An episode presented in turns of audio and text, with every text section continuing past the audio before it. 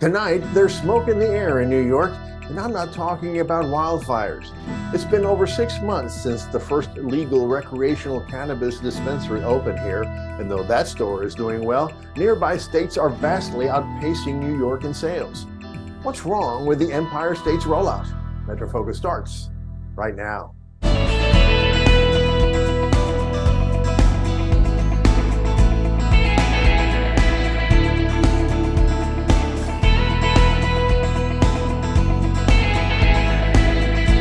This is Metro Focus with Rafael P. Jack Ford, and Jenna Flanagan.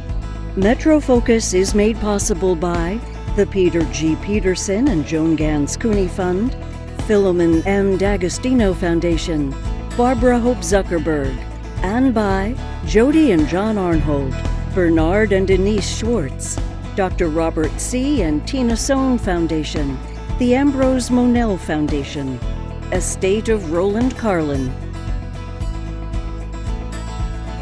Good evening and welcome to Metro Focus. I'm Rafael P. Almost two years after New York State legalized adult use of recreational marijuana, the first dispensary, Housing Works, finally opened its doors. Recently, Housing Works reported that in its first six months of operation, it sold $12 million worth of marijuana products, doubling its initial sales projections. Though this particular dispensary has been very successful, the rest of the state has lagged behind. In fact, Housing Works sales represent over one third of the $33.4 million that the entire New York State legal recreational marijuana industry generated in that same time period. And as a whole, New York sales numbers pale in comparison to other states, such as New Jersey, which generated $24 million in marijuana sales in its first month alone. So, why did it take New York two years to get its legal weed market up and running? What made Housing Works so much more successful than the state's other dispensaries? And where exactly is the tax money generated from these stores going to? Joining us now to answer these and other questions are two experts on the growing cannabis industry Mona Zhang, the state's cannabis policy reporter for Politico, and Jeremy Berke, the founder of Cultivated, a newsletter about the cannabis industry. Welcome, both of you. It's a pleasure to have you here with us. Thanks so much for having us. So, Jeremy, yeah, likewise. Jeremy, let me start with you. You know, as I mentioned in the introduction, it took nearly two years to get the first dispensary open um, here in New York. Uh, was that what was expected? It was almost two years par for the course? Yeah, first off, thanks for having me on. It's always uh, fascinating discussing these cannabis policy issues, and thanks for bringing your attention to it. Um, you know, I, I, would say that I think people expected New York to be slow, and that is what the regulators and policymakers told people. They're trying to do something a little bit different with their cannabis policy. Um, at the same time, I don't think people thought that, um, you know, over two years into it, we'd have only about 20 stores open statewide. That is far behind what uh, policymakers had projected. At the same time, you know, regulators here, to be fair to them, they have a really tough job. They're trying to use cannabis legalization to solve problems of economic inequality. They're telling people that if they get these cannabis license licenses, excuse me, they can create generational wealth. Um, and that's a lot more difficult than just saying opening up the market right away and saying anyone can come in, all these businesses, well endowed businesses can come in and make money. And so what they're trying to do is very hard, um, and that's causing uh, the slowed rollout, to say the least. Uh, so, Mona, one of the ways that the state is trying to um, make this industry uh, a, a, means to to achieve equity um, has been that it decided to give licensing priority to those who had been convicted of violating marijuana laws in the past, or or, or to uh, a close family members of someone who had. Um, you know that at the same time as Forbes magazine is reporting that some states actually prohibit people with convictions, drug convictions, from holding licenses. Uh, tell us what New York decided to do this exactly. Yeah, I mean, since you know the first states in the U.S., places like Colorado and Washington State started legalizing adult use marijuana, um, you know, the conversation has really shifted to become one about social justice and racial equity, particularly since, you know, the data show across the board that Black and Brown people were disproportionately targeted for marijuana enforcement. And I think those sorts of racial disparities are particularly stark in New York, particularly in New York City. Um, so, you know, lawmakers here really wanted to put racial equity at the center of any sort of legalization proposal. And the regulators who were ultimately appointed to implement the law really prioritized that, which is how they came up with this conditional licensing program that very narrowly targets people who have been directly harmed by marijuana prohibition. And the idea is just to give back to people who have been economically harmed because they had cannabis convictions on their record. Maybe they found it hard to get jobs because of that or hard to get housing because of that. And it is designed as a way to like repair the harms of that sort of enforcement. So, Jeremy, that New York is the only state that does that. That puts, uh, uh, you know, people who have been convicted of of marijuana uh, infractions in the past um, on the front of the line. Um, but as I said in the introduction, you know, New York State is lagging behind states like uh, New Jersey and states like Maryland, which earned actually eighty-seven million dollars just on its first month. I wonder if if that lag, that economic lag of New York State, has anything to do with this particular policy. What do you think? Look, I think it absolutely does. However, I want to be careful to say that you know it's the social equity applicants' fault that the market is being rolled out slowly. I think that's not necessarily the truth, but the truth of the matter is is that they have given regulators have given them preferential access to the market However, it is very difficult for them to actually get up and running. Um, you know, the applications are open to a very narrow window of people, people who have either cannabis related offense themselves, are directly related to someone, and have run a profitable business um, in the preceding few years. And that's a very narrow window of people. And it's also very difficult to actually sift through and see who is telling the truth about their business. Um, are they capable of doing this? Are they set up um, from the investment side in a way that they're going to be successful? And so these things take a long time. Um, and at the same time, it's like, you know, the state has taken a more hands off and they're getting more hands on slowly um, approach to enforcing illicit stores that have gone up everywhere. And so the product is freely available all over the place. And as it takes time to give the right people access to the market, um, it's slowing down the rollout of the legal market. Compare that to Maryland, which let um, publicly traded companies in, in the industry, they're known as multi-state operators they let them in very early and quickly and that can stand up the market. At the same time um, it doesn't necessarily accomplish the goals that new york has been very open about wanting to solve for which is uh, to create economic opportunity for people harmed by the war on drugs.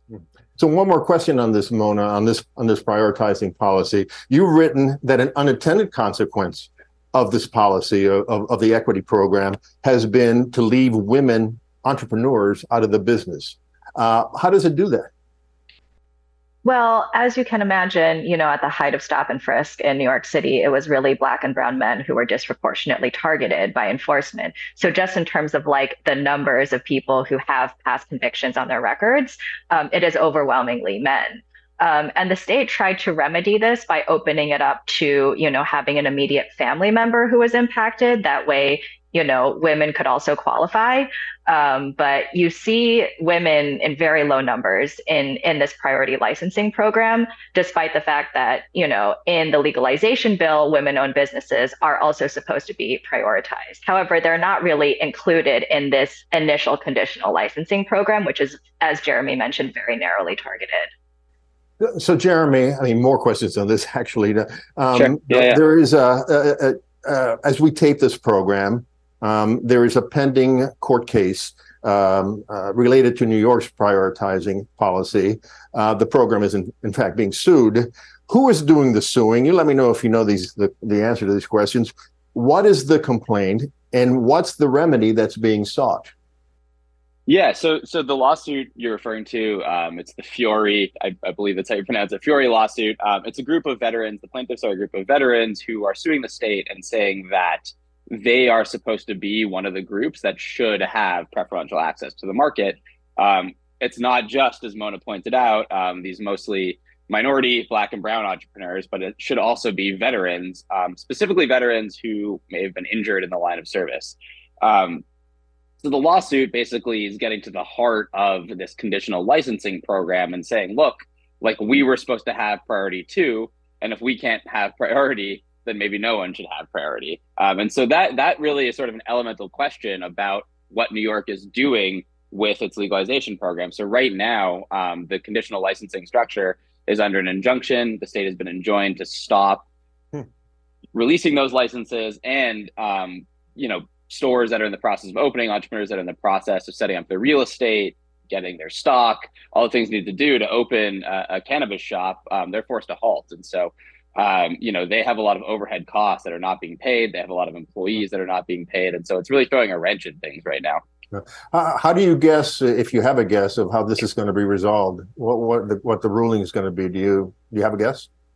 Yeah, look, I'm not a lawyer, so I would say that uh, my guess is probably amateurish at best. But at the same time, look, you know, the plaintiffs do have a point. Um, when you read the MRTA, that's the bill that uh, former Governor Cuomo signed into law in 2021 that passed cannabis legalization. Um, you know, veterans are specifically listed as a group that should have preferential access. Um, hmm. they're listed as one of the groups. It's there in the bill. I don't know how. You know, it's all all the pieces are going to fit together. I don't know which way the courts are going to decide. Hmm. Um, I, I, I, was watching the hearing uh, last week, and, and the judge had a point to say like maybe everyone should get in a room and come together, both sides, and figure this all out. Um, I think that's a little idealistic given what's on, on the line. Um, and just earlier this week, uh, there was some reporting that um, the sides aren't negotiating anymore towards the settlement. Right. So um, we'll see what'll happen. Yeah, yeah. I should re- I should repeat that this is happening while we're taping. Who knows? By the time this airs, this may all be resolved. So, right. so uh, back to you. You know, you've written that the rollout of the New York uh, recreational marijuana market has been quote a mess. Aside from from all the prioritizing stuff, um, and in the article uh, where you say that you uh, profile four, I think it's four individuals who have been uh, granted licensing licenses, and, uh, and and you talk about some of the headaches that they've had to go through in order to get their stores open. Uh, can you give us some examples of some of those problems that they faced and, and why they faced them? Oh gosh, there's so many problems. I mean, I think one of the major issues was uh, the lack of raising funding for the public private fund that was supposed to help these licensees with real estate and capital.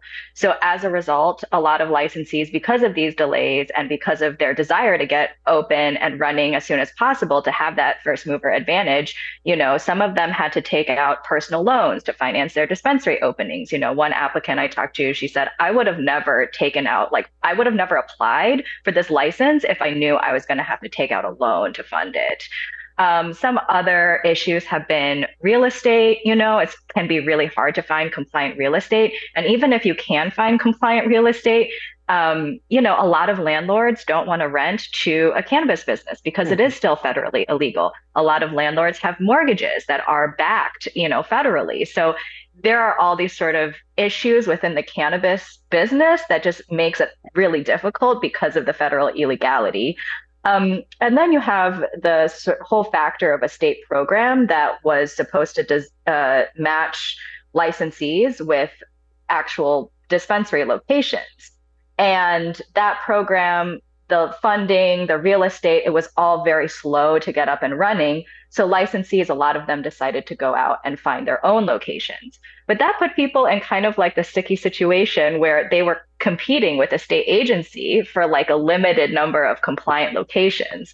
So there are all these like really interesting hurdles that people faced because of the nature of the cannabis business and the way um, New York's program is designed. Well, you know, uh, Jeremy earlier said that uh, that the regulators had taken a, a hands-off attitude, but as I read the stuff, it seems to me like like they're very hands-on to the point as as you're right that that one li- licensee had had already put the signage uh, on the front of its store costing her thousands of dollars and the regulators came in and said no no that they vetoed it you know? So so maybe the are they a little bit too hands-on rather than hands-off? And, and and and let me just ask this also. You write about that there was a meeting in june of the licensees and the regulators that was very heated. What's come out of that meeting? Has the situation gotten better Yeah, I mean, I think cannabis by nature as an industry is very strictly regulated on the state level because of federal illegality. And and for that reason, you know, a lot of times uh, people are dealing with a lot of regulatory and compliance hurdles, like like the issue with the sign you mentioned. Um, with regards to the contentious meeting, I mean, after that meeting, the head of the Dormitory Authority of the state of New York, which is the agency overseeing the real estate and um, investment fund portion of the program, Reuben McDaniel, he stepped down from the Cannabis Control Board after that meeting. Um, uh, you know, not saying it was because of the meeting, um, but you know, there that agency has come under a lot of criticism from licensees because of the, you know, things have just not gone according to plan. You know, eh, DASNY, they had anticipated raising money for the fund by September 2022. They didn't raise money for the fund until July of this year. So, you know, I think a lot of times government officials think like, oh, we're going to roll out this cannabis program and fail to appreciate how difficult it is to fundraise for something like cannabis because of federal illegality or, you know, the real estate portion. There's these federal and state conflict in drug laws, which creates all sorts of problems for the industry and also for regulators. So, Jeremy, how much money has the state committed to this industry? The state's committed a lot of money. Um, trying to think of a, a, lump sum here. I mean, there is. Um, I read something like two hundred million. Is is, is that? Yeah, a, is that right? there, there, there's a the public private fund is supposed to be up to two hundred million, and then um, the the EDC, um, the New York City Economic Development Corporation, which is sort of a public private agency, is also uh, has also committed, I believe, about um, I think it's committed about five million, and it's looking to raise twenty five million. I, I don't have the full numbers ahead of me, and so um, when you do the math, it's like upwards of two hundred fifty million dollars. Not to mention um, all the you know upfront costs to set up these new regulatory agencies, the Office of Cannabis Management, the Cannabis Control Board. Like these agencies need to be staffed with lawyers and policymakers, and so the state has put a lot of money into this, um, just from a raw number perspective, upwards of well upwards of two hundred fifty million dollars. Right. Yeah. So, so Mona, uh, let, us turn to uh, Housing Works, which I talk a lot about in the introduction. Um, you know, the first legal dispensary to to open its doors, it did well, doing much better than than some of the other dispensaries that have opened up. Um, what's the secret of its success?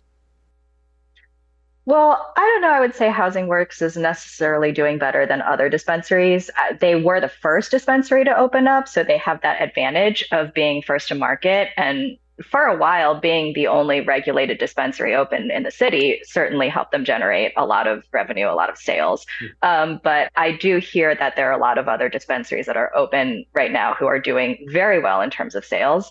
And like Jeremy mentioned, you know, there's some about like 20 regulated dispensaries open in a state with a population of like 20 million people that they're very few and far between and there is great demand for the product. So i think all of these early dispensaries are doing well um, however, part of the issue for particularly the justice impacted entrepreneurs is that some of them opened on a pop up basis. You know, the state was really, you know, in a rush to get these dispensaries open. And some of these entrepreneurs, their dispensaries were not fully built out before they opened on a pop up basis. And then they have to shut their doors to do construction before opening back up. So you can imagine like that situation for like in a, a nascent business can be pretty detrimental. So, Jeremy, you agree that that maybe uh, that particular dispensary is, is is not doing that much better than the other ones, or and if it is, are there lessons from it that the other dispensaries can learn? Yeah, no. Look, I, I don't want to discredit anything that that Housing Works is doing. Um, I've been inside the shop; it's it's a well run store. They have a good product selection. Um, at the same time, you know, cannabis is cannabis. It's pretty a pretty undifferentiated product. Like you can get the same thing at a legal dispensary that you can at an illegal dispensary for the most part. Um, you know, the illicit products generally aren't tested for pesticides in the same way. They're not regulated in the same way. But, um, you know, for an average consumer, it's generally the same. Uh, the other thing I'll point out is that, you know, Housing Works, I think, doubled their sales expectations. Um, we also didn't really get to see you know a full accounting of all the expenses associated with generating that revenue and so we don't really have a good sense of what the margin is like for housing works and whether their actual margin is that much better than other legal dispensaries at the same time um, it's a great store and it's impressive what they've done with their sales numbers for sure. And by the way, Mona, why? I mean, you, you can everywhere you go in Manhattan, at least in Manhattan and in Brooklyn, it seems to be a, a, a dispensary open, illegal dispensary open. Um, how is that possible? They look like they function with impunity. Yeah, I mean, they kind of do. Uh, part of the reason for that is simply because, you know, part of the point of legalization is to move away from criminal enforcement of cannabis sales. Um, and the other part of it is that, you know, there has been, I mean, there's this great demand, right? And I think there's a lot of consumer confusion. I know just talking to my friends, they'll say, oh, there's this new dispensary open on my block. And people think that they're regulated because they're so outwardly selling cannabis. Sure. But That's, I thought so. Yeah, but they they aren't licensed, um, and you know I think the state is really struggling to crack down on these stores. You know, recently I heard an estimate from uh, City Councilwoman Lynn Schulman that there are upwards of 2,000 illicit shops in New York, and that's not even. I I imagine it'd be much greater than that. You know. Um, and so it's really difficult to put in the resources to enforce against these dispensaries. Governor Hochul has, you know, appropriated more money in the state budget to go after them. You know, there have been some tweaks in the law to sort of increase enforcement powers. But you hear about these raids and it's like they'll shut down, you know, seven dispensaries and, and that will be like a big deal from an enforcement perspective. Meanwhile, there are thousands in the city alone. So it is really that's, that's got to have an impact on the legal dispensaries. It's got to dampen their business. Absolutely. I mean, cannabis from these unlicensed stores are generally much cheaper mm-hmm. than than the licensed dispensaries because people are not having to pay taxes. They're not having to deal with costs of compliance or the cost of mm-hmm. testing. So for consumers, it is it, it's a cheaper option. So, so Jeremy, of the three, $33.4 million that the entire New York State legal recreational marijuana industry has generated, how much of that has gone so far to taxes? And where specifically are those taxes going?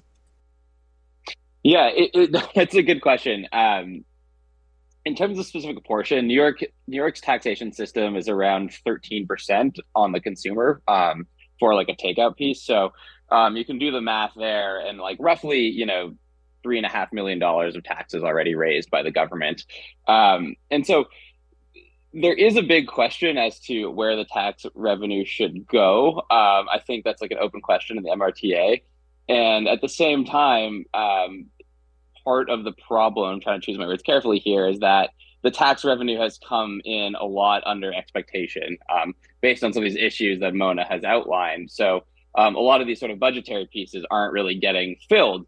Um, so that's one piece of it. The second piece of it is, um, you know, I think with the veterans suit, it's unclear as to how much longer the licensing structure is going to go on. And so that could sort of open up the hornet's nest, this thicket of like, where is this tax revenue going? Can we sort of look at pieces of the bill and figure out um, if we can change some of those things to depend on like all the interests that are circulating around it? Um, so it's sort of a complicated system right now in terms of the tax revenue. It's going to be a bit of a fight ongoing.